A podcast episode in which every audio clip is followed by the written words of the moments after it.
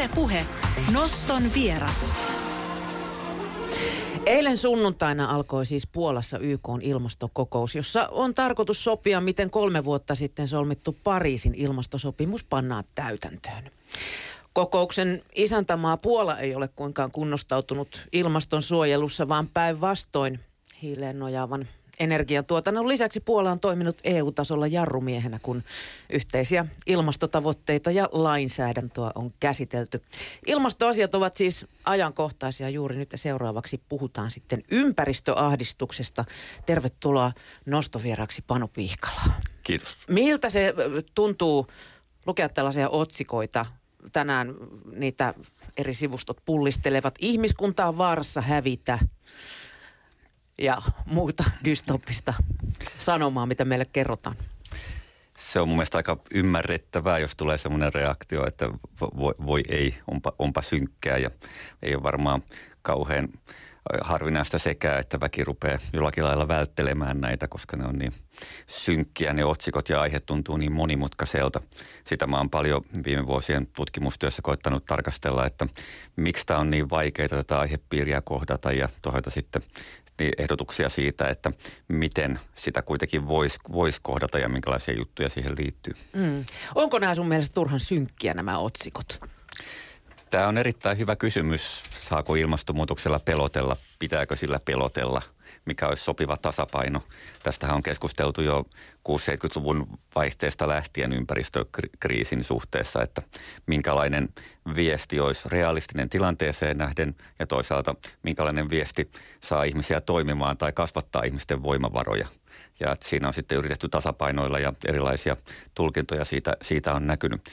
Mun nähdäkseni niin ilmastonmuutoksen uhka ja jo toteutuneet vauriot on niin suuria, että semmoinen hys, hyssyttely ei kerta kaikkiaan ole, ole oikein tässä tilanteessa, mutta samaan aikaan pitäisi tietysti varoa sitä, ettei mene niin kuin turhan dystooppiseksi tai synkäksi uutisointi ja otsikointi.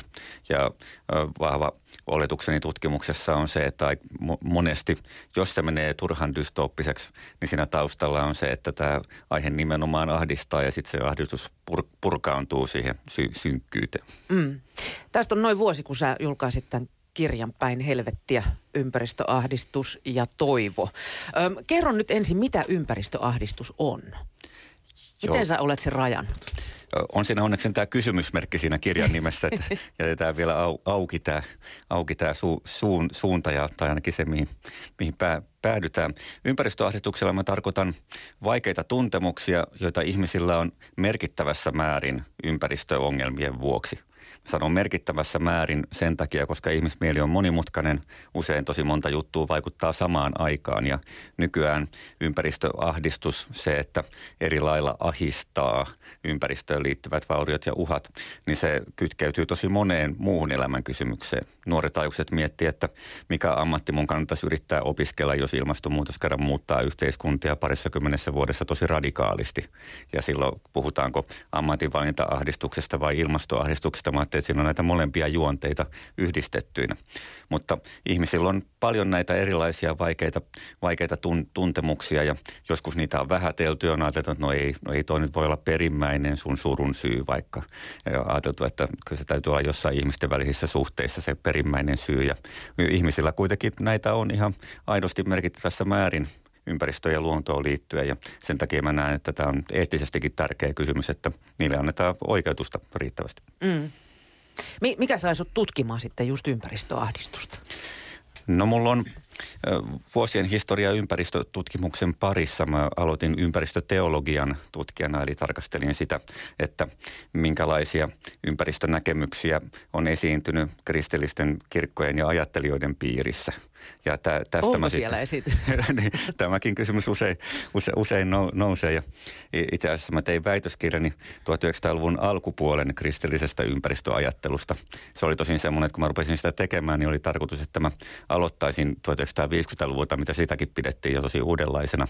Sitten mä loppujen lopuksi löysin, että oli siellä jo 1900-luvun alussakin, mutta se on, historia on yllättävän pitkä, mutta sitten siinä on mennyt tosi paljon aikaa, että ympäristökysymykset on nousseet laajemmaksi puheenaiheeksi. Siihen on paljon ymmärrettäviä yksinkertaisiakin syitä, kuten se, että jos on maailmansota päällä, niin sitten ihmisten huomio on vähän niin kuin muissa, muissa, muissa jutuissa. Ja aatoliikettä on ollut senkin jälkeen. Siinä on huomattavissa semmoista, että milloin aina tietoisuus ja toimintahalu nousee ja nousee ja las, laskee. Tosiaan sieltä, sieltä taustasta mä tuun ja tämä te, teologikoulutus antaa aika monipuoliset eväät siinä mielessä, että siinä tulee vähän kaikkea. Että on, on psykaa ja sosiologiaa ja filosofiaa ja etiikkaa ja historiaa ja ä, käsite, käsiteanalyysiä, hermeneutiikkaa, että mietitään, että mitä, mitä väki nyt on tarkoittanut näillä jutuilla, vaikka ne käyttää ehkä toisistaan eroavia sanoja. Ja tästä kaikesta oli sitten kimmokkeita sekä hyötyä tässä ympäristöahdistustutkimuksessa, että jossain vaiheessa 2010-luvun alussa niin ä, rupesin huomaamaan, että hei kansainvälisesti jotkut rupeaa kirjoittaa, että mitä tunteita ilmastonmuutos herättää. Ja tämä tuntui A, tosi kiinnostavalta ja B, nousi kysymyksestä, mikä tästä puhutaan enemmän, että miksi ihmeessä tästä ei niin kuin näy enää enempää puheenvuoroja tai tekstejä missään. Ja sitä sitten rupesin selvittämään ja sillä tiellä olla. Millaista ympäristöajattelua oli muuten 1900-luvun alussa? Mitä sitä silloin mietittiin? No se on se on aika avartavaa sen tarkastelu, että jotkut asiat on pysynyt hyvin samanlaisina ja jotkut on tosi eri, erilaisia. Tämä maaseutuyhteisöthän oli paljon verevämpiä ja rumsaslukuisempia silloin, ja, mutta silloin jo kohdistui kaupunkiin muuttamisen paineita ja te- teknologiset muutokset alkoi vaikkapa Yhdysvalloissa näkyy jo enemmän kuin mitä Suomessa silloin 1900-luvun alussa, että siinä oli tämän, tämän kaltaista, kaltaista pohdintaa ja sitten esimerkiksi vaikka maaperästä huolehtiminen oli tämmöinen hyvin käytännöllinen ympäristökysymys ja yhdet ensimmäisistä tämmöisistä kristillisen ympäristöajattelun aloistakin tuli Yhdysvalloissa tämän Dust Bowlin ympäristökatastrofin myötä, myötä 30-luvulla ja se minkälaisia ne ajattelu- ja toimintamallit oli hyvin samanlaisia kuin mitä myöhemmin vaikka 70- ja 80-luvulla. Että tämmöistä jännää saman, samankaltaisuutta on ja, ja toki sitten moni asia oli myös eri lailla. Ilmastonmuutos silloin ei vielä, vielä, vielä, vielä huolettanut ja tämä tekee iso, ison eron, että nyt ollaan niin, niin globaalin ja niin kaikkialle ulottuvan vakavan ilmiön kanssa tekemissä, että se tuo tähän ihan uudenlaisen sävy. Koska ilmastonmuutokseen herättiin? Hyvä, hyvä kysymys. Joku ympäristöhistorioitsija osaisi vielä tarkemmin, tarkemmin tähän vastata. Sitä luonnontieteellistä havainnointia oli, oli osittain jo 1800-luvun luvun puolella ja sitten semmoista pohdiskelua on ollut 1900-luvun mit, mittaankin, että ei se niinku aivan, aivan uusi Ja uusi ilmastohan ilmiö. on aina muuttunut, että mm. onko se vasta sitten nyt, kun on ruvettu pohtimaan ihmisen vaikutuksia siihen. Joo, että käytännössähän nykyään, kun käytetään sanaa ilmastonmuutos, niin me yleensä tarkoitetaan sellaista ilmastonmuutosta, mihin ihminen on merkittävästi vaikuttanut. Tätä on toki totta, että jos tarkemmin analysoida, mitä sanoja käytetään, niin voidaan puhua joko luontaisesta tai sitten sellaista, mihin ihminen on merkittävästi vaikuttanut. Ja mäkin tässä tarkoitan tätä jälki, jälkimmäistä. Ja, ja siinä tietysti sitten 70-, 80-, 80-luvulla niin oli jo aika, aika merkittävää keskustelua ja aloitteita aloitteita vastaan toi, toimimiseksi. Mutta jos sitten puhutaan tästä ympäristöahdistuksesta, niin tota, kuinka yleistä se on? Onko, onko se lisääntynyt voimakkaasti? Tässä tietysti hitusen hankaloittaa se, että meillä ei ole toistaiseksi kattavia tutkimuksia vaikka suomalaisesta ympäristöahdistuksesta. Mutta oma kokemukseni on se, että vaikkapa mihin tahansa lukioon, kun meitä aiheesta puhu, puhumaan ja vähän annat tilaa, niin ei kovin kauan mene, kun sieltä rupeaa nuorten ilmastoahdistusta palja, paljastumaan. Eli kyllä se vaikuttaa olevan tosi laaja, laaja ilmiö, mutta että kuinka paljon esiintyy esimerkiksi hyvin vakavaa ilmastoahdistusta, siis sellaista, mikä terapian tarpeessa, terapian tarpeessa mm. vaikuttaa päivittäiseen toimintakykyyn, niin sitä, sitä en osaa sanoa, mutta tiedän, että ihmisillä on, on unihäiriöitä ja osa kertoo mielellä lääkkeiden ottamisen syyksi ilmastonmuutoksen. Ja sitten osaa tämmöisiä lievempiä oireita, kuten levottomuutta ja huolta ja tä, tällaista, niin sitähän sitten on jo tosi, tosi, tosi paljon. Mm. Onko sitten suurempi huolenaihe globaalit asiat vai ehkä se lähimetsän kaataminen? E, erittäin hyvä, hyvä kysymys. Mä luulen, että nämä usein resonoi yhdessä ihmisen mielessä, että jonkin verran tästä on kiinnostavaa psykologista tutkimusta siitä, että ihmisellä on taipumus katsoa sitä lähiympäristöään ja tehdä sen perusteella aika tämmöisiä intuitiivisia päätelmiä laajemmasta asioiden tilasta. Tähän voi varmasti itsekin vaikuttaa, jos sen, etenkin jos sen tie, tiedostaa, mutta karkeasti yksinkertainen, että jos, jos lähe, lähellä on paljon ympäristötuhoja, niin sitten tulee helposti aika pessimistinen olo koko maailma maailman ympäristötilanteesta. Eli siinä mielessä ne vaikuttaa toisiinsa.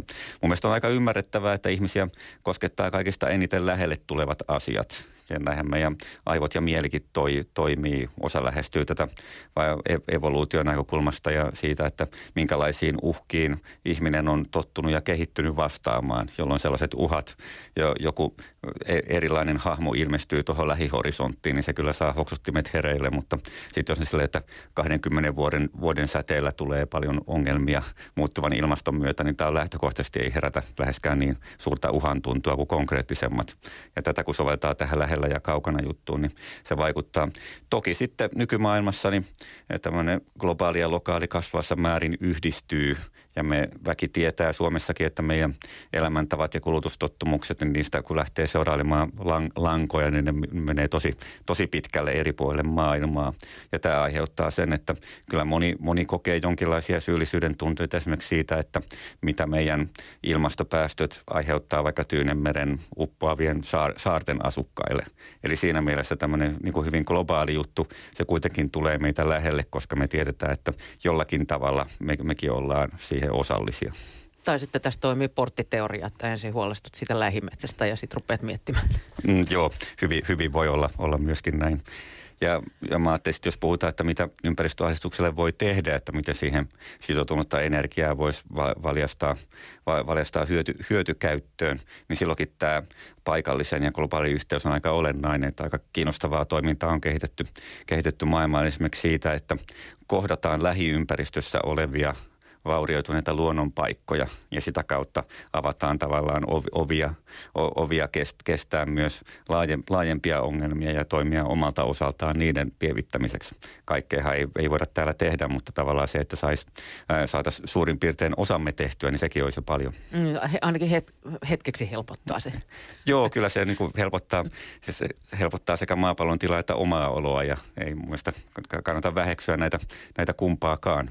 Eettisesti on ongelma ongelmallista, jos tehdään asioita pelkästään sen takia, että tulisi itselle parempi, parempi fiilis, mutta ei mun mielestä pidä niin kuin syyllistää ja tuo, tuomita sitä, että ihminen jo tekee valintoja tai työtä sitten, että maailmassa menisi asiat vähän kestävämmin, niin kyllä siitä on ihan oikeus tuntea hyvää itse, itsetuntoa kanssa. Niin, että ei saa ahdistua siitä, että paljonpa nämä minun istuttamani puut tässä auttavat, kun samaan aikaan Amazonia kaatuu tuolla.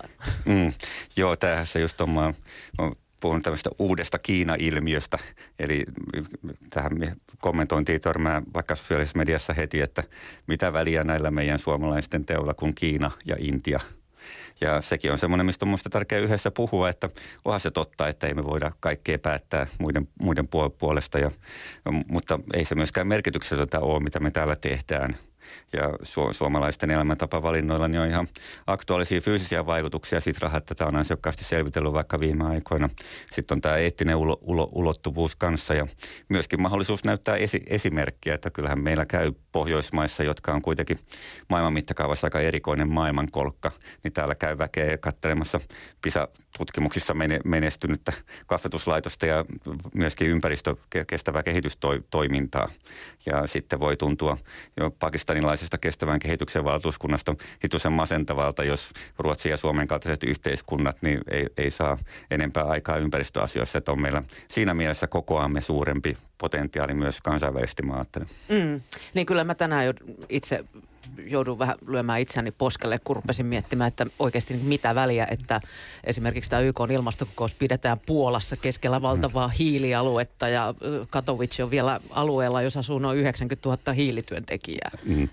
Joo, just, justiinsa näin ja pa- paljonhan mä oon la- käyttänyt tutkimuksissa näitä ajattelijoita, jotka pohtii ambivalenssin kanssa elämisen keskeistä merkitystä, eli miten elää asioiden ristiriitaisuuden ja moniulotteisuuden kanssa. Ja jos mä ajatellaan tätä ilmastokokouksen pitopaikkaa ja maata, niin just niin kuin sanoit, niin tämähän nyt on ambivalenssi ru- ruumiillistuma. EUn suurin kivihiilen tuottaja. Onko nyt puolet kaikista EUn hiilityötekijöistä asuu tuolla? Joo, justi, justiinsa näin. Ja Mä ajattelin, että parhaimmillaan se ohjaisi siihen, että ei, ei nyt lähdetä semmoisiin liian mustavalkoisiin tul, tulkintoihin kumpaankaan suuntaan, että se ei ainakaan ole, ole, ole realismia. Että.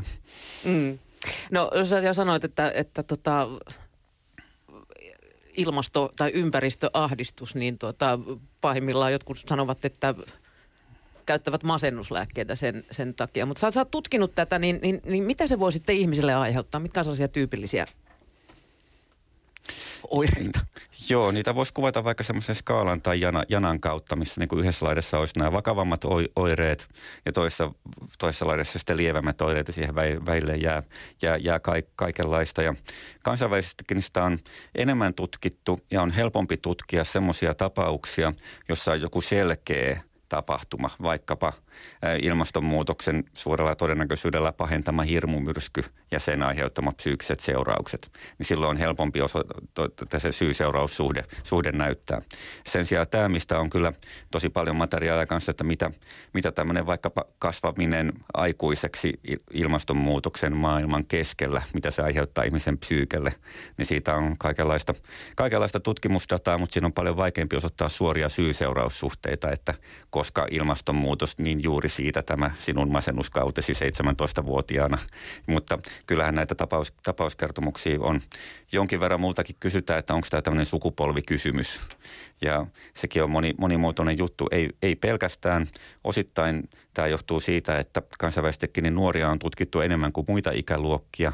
Ja toisaalta nuoret ja nuoret aikuiset on avoimempia erilaisille asioille. Että sitten vähitellen elämänpolut vaki, vakiintuu ja, ja, ja siinä on, se tuo varmaan hyvää ja paha, pahaa tullessaan. Monet, monet viittaa kylmän sodan aikaa ja ydin, ydinuhkaa ja tätä on jotkut, vaikka Amerikassa Robert J. Lifton tutkinutkin tämän niin kuin ydinuhan ja ilmastouhan psyykkisten vaikutusten samankaltaisuutta, mikä on tärkeä ja kiinnostava, kiinnostava ai, ai, aihe myöskin. Ne molemmat on tämmöisiä rationaalisia uhkia, että kyse ei ole mistään tämmöisestä epämääräisestä maailmanlopulla pelottelusta, vaan ihan tie, tieteeseen perustuvia uh, uhkakuvia, joissa on epävarmuustekijöitä, mutta kyllä sieltä ihan, se, ihan tarpeeksi selvästi me tieteellisesti tiedetään ne uh, uh, uhkakuvien suur, suuruus. Ja mutta näissäkin kahdessa on vielä se ero, e, että ydintuho tullessaan niin olisi semmoinen sel- selkeästi hava- havaittava, että okei, nyt kösähti. Mutta ja sitten kun ilmastonmuutos tapahtuu vielä, vielä kuitenkin sitä asteittain ja vai- vaiheittain, niin tämä tekee tästä psyykkisesti vielä, vielä hankalamman sekä toimintareagoinnin suhteen, mutta sitten varmaan myös eräiden psyykkisten haittavaikutusten su- suhteen, että miten, miten käsitellä se vaikka sellaisia menetyksen tunteita, mitkä liittyy liittyy monta vuosikymmentä jatkuvaan il, ilmiöön.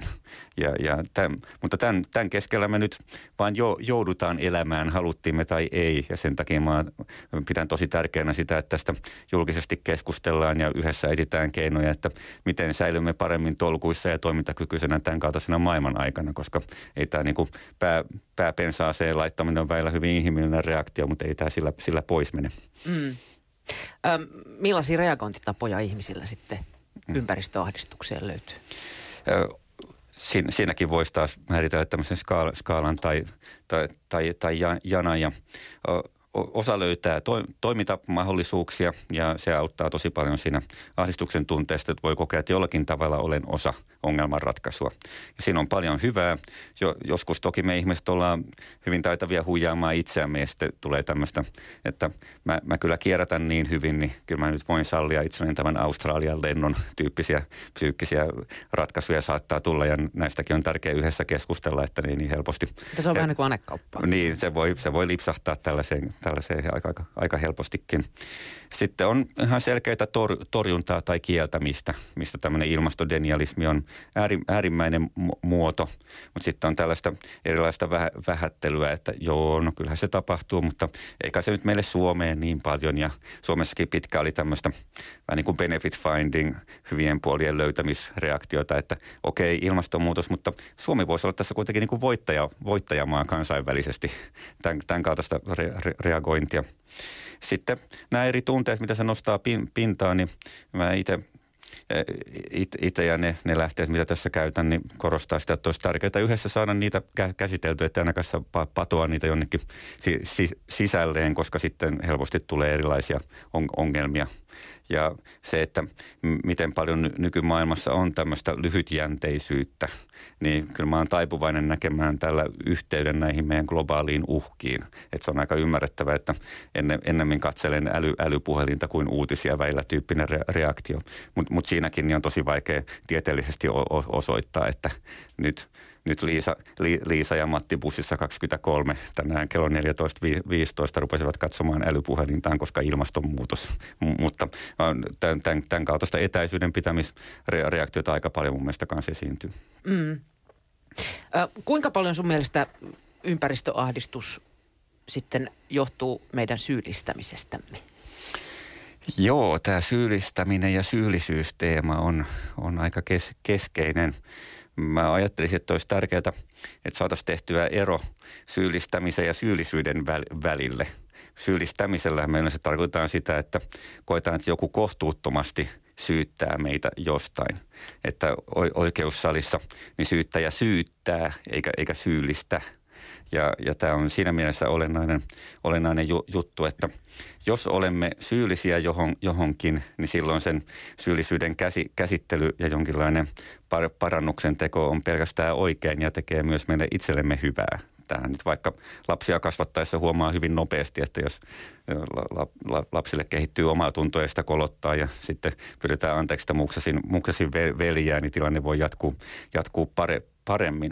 Mutta sitten voi, voi keskustella monista jutuista, että esiintyykö vääränlaista syyllistämistä vaikka ilmastonmuutoksen su- suhteen. Ja tässä tämä keskustelu yksilöiden elämäntapavalintojen ja poliittisten linjanvetojen vä- välillä niin on mielestäni tosi olennainen. Ja tänä syksynä niin on ollut joitain toivomerkkejä havaittavissa, missä yksi on ollut se, että tämmöinen sosiaalisesti rakentunut vaikeneminen ilmastonmuutoksen suhteen niin on merkittävässä määrin murtunut. Että suomalaisten on kuultu jopa joukkoliikennevälineessä keskustelevan aiheesta. Ja sitten tämä on kanssa hyvä, että on puhuttu tästä yksilöiden valintojen ja poliittisen linjauksen suhteesta, koska onhan se kohtuutonta pelkästään yksilöitä syyllistää näin massiivisista ongelmista. Ja, ja tämä on mielestäni tärkeä pointti kyllä. Mm. Miten sun mielestä ilmastoasioista, ympäristöasioista pitäisi puhua, että ei ole sellaista yks, ylhäältä annettua yksilöä syyllistävää? Varmaan tarvitaan erilaisia viestiöitä ja erilaisia viestintätilanteita, että ajatellaan vaikkapa isoimpia, isoimpia joukkotiedotusvälineitä, jos tämmöistä sana, sanaa käy, käyttää, niin silloin se, että kerrotaan faktoja mahdollisimman tarkasti, niin on tosi tärke, tärkeä te- tehtävä. Sitten tarvittaisiin yhteisesti määriteltynä tapoja nostaa esiin myös toivonmerkkejä ja onni, onnistumisia, koska näitäkin maailmasta on havaittavissa. Tosi monet erilaiset tahot kehittelee aika luovia ja hienojakin juttuja esimerkiksi ilmast, ilmastotyöhön. Sitten jos käy niin, että me huomataan vaan ne huonot uutiset, koska ne nyt ainakin sitten kaikista suurimmat huonot uutiset aina nousee u- uutisiin. Ja tämä on semmoinen mun mielestä, tätä keskustelua tarvitaan eri viestiöiden ja toimijoiden kesken, että miten voitaisiin varmistaa semmoinen tilanne, että nousee riittävästi myös nämä motivoivat, toivoa antavat hyvä, hyvä, hyvät merkit esiin. Mitä ne on esimerkiksi? No just tämä, miten paljon on eri, erilaisia aloitteita ja toimintamuotoja käynnissä. Se, miten paljon vaikkapa nuoret aikuiset ympäri maailmaa, miten paljon löytyy toimintaa ja missä tehdään erilaisia juttuja kestävyyden edistämiseksi. Tai sitten se, että onhan ihmiskunta ympäristöasioissa saanut jotain aikaankin. Ja tämä on myös semmoinen, mikä helposti jää katveeseen. Jos nyt mietitään vaikka suomalaista vesien suojelua ja ilmansuojelua 1950-luvulla ja 2010-luvulla, niin sehän on tosi paljon paremmassa tolalla nyt kuin se oli. Mutta tämäkin on semmoista, että e, etenkään me, jotka on synnytty siinä aikakautta, ei välttämättä lähtökohtaisesti huomata sitä, että hei, asioihin on puututtu. Usein se on va- vaatinut ihan oman määrän vääntämistä. Ei uhki enää upota öljytynnyreitä vesistä. Joo, tai katsotaan minkälainen töölö, Töölönlahti oli tuossa 1900-luvun mitta. Mm. Tuntuu vaan sitten aika usein siltä, että, että nämä konsensukset kosahtavat taloudellisiin intresseihin. Joo, se on monesti mieleen, mieleen tuleva, tule, tuleva aatos ja kyllähän me eletään hyvin vaikeaa murrosvaihetta, jossa ennen oli en, enemmän peli, pelivaraa, kun luonnon, luonnon resursseja oli halvemmalla kä- käytössä ja e, eikä ollut niin paljon, paljon ongelmia aiheuttavia tekijöitä, mitkä il, ilmenee jo. Ja tämäkin on mielestäni hyvä yhdessä tiedostaa, että tämä on, on vaikea aika ja silti pitäisi pystyä nyt aika, aika harvinaiseenkin yhteiseen linjaamiseen.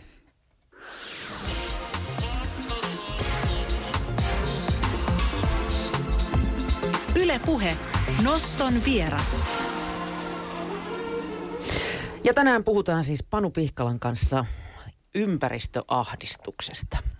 Ähm, puhutaanko ympäristöahdistuksesta, Panu, sun mielestä tarpeeksi ja miksi siitä pitää puhua? No, hyvä merkki on se, että siitä on viimeisen vuoden, vuoden parin aikana Suomessakin aloittu puhua enemmän. Tätä pidän tosi hyvänä, koska monet ihmiset siitä kär, kärsii ja sitten jos on tämmöinen vaiettu aihe, niin se hankaloittaa entisestään asioita. Samalla niin olisi kauhean hyvä, että siitä vie, vielä linjakkaammin eri, eri puolilla puhuttaisiin ja ilmiöön perehdyttäisiin. Jos mä ajattelen vaikkapa – vaikkapa nuorta ihmistä, jota ilmastonmuutos ahdistaa ja sitä, että kokeeko nuori ihminen oletuksena sen, että kun menen puhumaan vaikka kouluterveydenhoitajalle tai kuraattorille, että ymmärtääkö aikuinen, mistä tässä mun angstissa on kyse. Niin tä- tällä hetkellä niin en yhtään ihmettele, jos nuori tekee semmoisen tilannearvion, että nyt voi olla ihan varma, että ymmärtääkö se aikuinen vielä. Mutta kohti su- suurempaa ja laajempaa ymmärrystä ollaan kuitenkin ollaan menossa. Se on hyvä merkki, mutta toivoisin, että eri, eri tahoilla, vaikka sosiaali- ja terveyspuolellakin, niin saataisiin vielä enemmän aloitteita käyntiin siihen, että tämmöinen pere, perehtyminen ilmiöön ja sitten miettiminen, että mitä toimenpiteitä se aiheuttaisi, niin sitä käytäisiin vielä enemmän. Mm. Tämä sun ö, kirjasi Päin helvettiä ympäristöahdistuksessa. Toivo, se on ensimmäinen suomenkielinen teos ympäristöahdistuksesta. Ö, oot varmasti lukenut ulkomaisia teoksia tästä aiheesta. Kuinka ympäristöahdistuneita me olemme globaalisti? Ta- taaskin, niin jos olisi enemmän tutkimustietoa, niin olisi helpompi ve- verrata. Ja sitten kun tähän liittyy vielä näitä torjumisen ja kiertämisen ja ohittamisen me- mekanismeja, niin kansainvälisessä tutkimuksessa huomataan, että Pohjoismaissa niin on, on väestöä, jotka tiedostaa ilmastonmuutoksen uh, uhkaavuuden usein enemmän kuin monissa muissa maissa. Ja tätä pidän osoituksena suomalaisten korkeasta tieteellisestä sivistystasosta ja meillähän on luottamus tieteeseen esimerkiksi kansainvälisesti tosi korkealla, korkealla tasolla. Ja, ja sitten tässä on varmasti tosi monia, monia juttuja, mitkä vaikuttaa esimerkiksi tietty perusturvallisuuden kokemisen taso – että se on aika ymmärrettävää, että jos olet jossain Medellinin lä- lä- lähiössä ja päivittäiseen elämään liittyy kohtalaisia elossa jäämis, elonjäämishaasteita, niin ei paljon ehdi murheen laariin ilmastonmuutos muutos hiipiä. On vähän tärkeämpiä asioita mielessä. Joo, vähän aj- ajankohtaisempia ja, ja sehän on samanlaisesti tietysti traagista, koska monia näitä käytännön murheita niin ilmastonmuutos tulee pahentamaan, ellei sitä saada enemmän hillittyä. Jos ajatellaan vaikkapa ruoan tai ju- ju- ju- juomaveden riittävyyteen tai sitten erilaisten konfliktien ja pakolaisuuden lisääntymiseen, niin siinä mielessä olisi tosi tärkeää, että myös näihin hankaliin pitkän pitkällä aikavälillä tapahtuviin uhkiin ja ongelmiin riittäisi rea- reagointikapasiteettiin. Mm. Puhuttiin tuossa jo Kiinasta ja Intiasta, ainakin sivuttiin niitä, niin kuinka reilua se on meiltä vaatia heitä ympäristöahdistumaan? Niin, ja on, en mä tiedä, että vaati, vaatisinko heitä, riippuu aina missä lauseyhteydessä tätä ympäristöastustermiä käytetään, että jossain määrin se on tosiaan voimavara, mikä sisältää energiaa, mitä voi valjastaa. Ja sitten jos se menee, menee liian maata kaatavaksi, niin sitten se on tietysti, tietysti ongelma. Ja en, en nyt aja sitä, että kaikki intialaiset masentukaa. Tämä ei ole, ei ole, ei ole agenda. Niin tämähän on ilmastoneuvotteluissa ollut vuosikymmenten ajan se kes, keskeinen teema, että miten tehdä tämä työnjako ja tulonjako. Että kuinka paljon niin sanotuilla kehittyvillä ma, ma, mailla on tavallaan oikeus kasvattaa aineelliseen kulutuksiin perustuvaa elämäntyyliä, koska teollistuneet länsimaat on sitä jo tehneet sen verran pitkään ja mitkä olisi ne kompensaatiomekanismit länsimaiden puolesta. Että EUta, e kiitän kyllä siitä, että EUn taholta on kuitenkin esiintynyt myös motivaatiota tavallaan maksaa vähän, maksaa vähän enemmän kuin muu, muut ja tämä on eettisesti arvostettavaa työtä kyllä. Mm. Puolassa siis väännetään tuosta Pariisin ilmastosopimuksen toteuttamisesta, mutta on aika epätodennäköistä, että Puola itse ryhtyisi rajoittamaan hiilen tuotantoa ja käyttöä jo näiden poliittisten voimien vuoksi ja vaihtoehdot on siellä aika vähissä. Siellä ei ole juuri vesivoimaa eikä lainkaan ydinvoimaa. Kuinka paljon Panu ympäristöahdistuksessa on kyse sitten vaikkapa just tällaisesta asiasta, mille sinä tai minä ei voida mitään?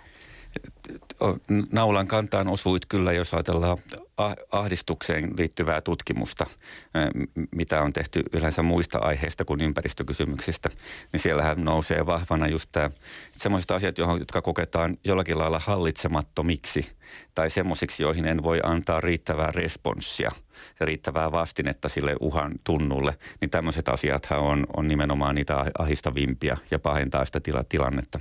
Ja siinä mielessä niin ilmastonmuutos on tämmöinen paraatiesimerkki potentiaalisesti ahdistavasta aiheesta, kun kukaan ei sitä yksin voi, voi ratkaista tai edes yhden kansa, kansakunnan voimin. Että kyllä se kysyy aika paljon, paljon tämän ambivalenssin kanssa elämis, elämiskykyä. Mm. Onko se sun mielestä sitten oikein, että luodetaan yksilövalintoihin? Eli, eli kukin tekee oman osansa, oli se sitten vapaaehtoinen lapsettomuus tai, tai lentomatkailun välttäminen?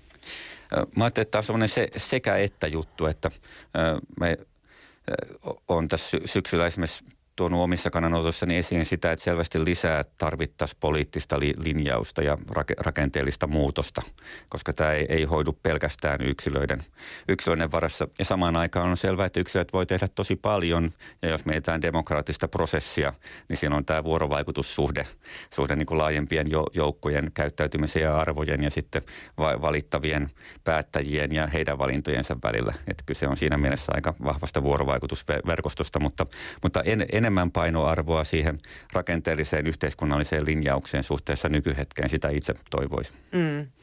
Puhuttiin jo siitäkin, että ympäristössähän tapahtuu jatkuvasti hyvää ja pahaa. Eli, eli on niin toivoakin, jos, jos puhutaan vaikka jätteiden kierrätyksestä, niin se on ihan toisella mallilla kuin parikymmentä vuotta sitten. Eli tämä ei ole vaan niin yksisuuntainen ovi tämä. Joo, kyllä, kyllä näin. Ja mä ajattelin, että entistä useammin meidän olisi tärkeää muistuttaa itseämme, että hei, on, on saatu jotain aikaakin ja tehdään monia hyviä juttuja. Ja tuota kirjaa kun valmistelin, niin paljon luin kansainvälisiä suomalaisia matskuja, mutta yksi kirjallisuuden laji, mitä oli tosi vähän, oli tämmöinen ympäristömenestystarinat näitä ei kovin paljon, kovin paljon löydykään ja se saattaa kertoa jotain suomalaista mielen, mie, mielenlaadusta, mutta ehkä myös tämmöisestä yhdestä ympäristöasetuksen ilmentymästä, että väillä on se olo, että kaikki menee koko ajan vaan huonom, huonommaksi. Ja siinä mielessä tämä Hans Ruslingin faktojen maailmakirja, mistä on nyt paljon keskusteltu, se suomennettiin ja Ruslingin tilastotietojen valossa nostaa esiin, että monet asiat maailmassa on mennyt parempaan suuntaan, niin nämä on tärkeitä, tärkeitä puheenvuoroja. Samaan aikaan tietysti sitten ilmastonmuutoksen uhka on tosi iso mikä tavallaan sitä vaakakuppia toiselta puolelta painaa. Ja sitten on tämä kysymys siitä, että kuinka merkitykselliseksi ihmiset kokevat elämänsä. Ja tämä on mielestäni iso, iso juttu, mikä ei välttämättä taas tilasto, tilastodatassa näy.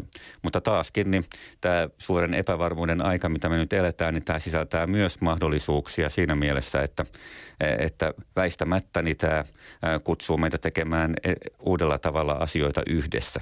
Ja yhdessä tekemisen ja yhteisöllisyyden lisääntyminen niin voi tuoda myös paljon merkityksellisyyden lisääntymistä. Jos ajatellaan, nyt on tämä yksinäisyyskeskusteluakin käyty Suomessa ja elämänmuodon sirpaloituneisuutta ja muuta, niin tässä on myös merkityksellisyyden kasvamismahdollisuuksia. Mm. Kuinka paljon ahdistukseen vaikuttaa sitten sun mielestä se, että oikeasti ei ihan varmasti voida sanoa, kuinka iso osa ilmastonmuutoksesta johtuu ihmisen toimista? Se on vähän semmoinen möykky. Se on vähän möykky ja se on kansainvälisesti vaikea, koska siinä on esiintynyt ihan tietoista sumutustakin. Vaikka toi Merchants of Doubt-kirja, epäilyksen kauppiaat ruotiin näitä ja niin kuin tie, tietoisia taloudellisista intresseistä nousevia sumutusyrityksiä, että se epävarmuustekijä olisi suurempi kuin mitä se oikeasti onkaan. Että ihan jonkin, jonkin verran teen yhteistyötä luonnontieteellisten ilmastotutkijoiden parissa, jotka, jotka aina usein hämmästelee sitä, että vaikka tiedeyhteisö on niin skeptinen toisten tutkijoiden tuloksia kohtaan, niin silti se, se on niin valtava se yhteisymmärrys siitä, että ihminen, ihmiskunta toimillaan merkittävässä määrin – osallistuu ilmastonmuutokseen, niin tavallaan se, se luo mulle ite, itselleni riittävän tieteellisen pohjan siihen, että ei tarvitse tavallaan sen, sen, sen epäily ei, ei kalva, kalva omia, omia voimavarojani, mutta ymmärrän hyvin sen, että tämä epävarmuustekijä ja kysymys, niin tämä on psyykkisesti ollut, ollut vaikea ja sitä on yhteiskunnallisesti, siitä on seurannut monia ilmiöitä. Mm. Ihmisten kulutustottumuksista puhutaan, puhutaan paljon. Etenkin somessa keskustelu ryöpsähti viimeksi Black Fridayn mm. merkeissä. Posti ilmoitti tehneensä viime viikolla ennätystuloksen. Oliko siellä 1,3 miljoonaa pakettia vaihtanut omistaja. Miten määritellä sopiva kuluttaminen? Sä sanot, että kuluttaminen sekä aiheuttaa ympäristöahdistusta että osittain nousee siitä. Mm. Joo, kyllä. Siinä on mun mielestä tosi olennainen kysymys just se, että mitä, mitä koemme, koemme saavamme kuluttamisella. Ja sitä kautta piirtyy hyvin erilaisia kuluttamisen muotoja – että vaikkapa ruoka- ja juoma, juomatarvikkeiden hankkiminen versus jo, jollakin tavalla kuitenkin ylellisyystuotteiksi laskettavien tavaroiden hankkiminen, niin näitä sävyjä, sävyjä on tosi, tosi paljon ja on e, eräitä ympäristöpsykologisia tutkimuksia, missä on väki, väki pienryhmässä sitten reflektoinut sitä, että, että kyllä mä itse asiassa tunnistan, että, että tämä niin kuin te, ostamisen teko tuo, tuo mulle hetke, hetkellistä mieli, mielihyvää ja un, un, Muistaakseni murhe, se on minuutille laskettu vielä kauanko se kestää. Sitä, jo, joo, just, just näin. Ja tämähän moni, moni tunnistaa, että just se, että voi tehdä sen kuluttamisteon, niin si, siihen jää enemmän koukkuun kuin itse niihin, niihin tavaroihin. Jolloin taas, jos halutaan tähän muutosta, niin olisi olennaista kysyä, että minkälaiset muut jutut, mitkä on ekologisesti kestävämmällä pohjalla, voisi antaa samanlaista hyvää, mitä, mitä me nyt usein sitten haetaan kuluttamisen kautta. Mm. Kuinka paljon sua itseäsi ympäristö ahdistaa? No mä koen... On, onko käynyt niitä tieto lisää tuskaa?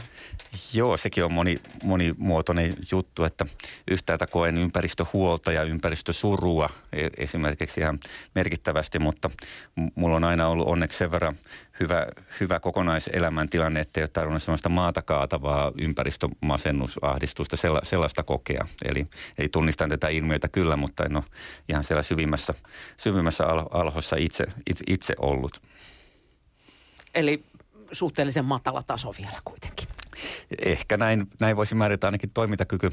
Toimintakyky on sä, säilynyt ja se, että vaikka kirjoittaa tietokirjoja ympäristöahdistuksesta on tietysti yksi pärjäämiskeino il, ilmiön kanssa. Kiitos Panu Pihkalla, kun pääsit nostovieraaksi. Kiitos.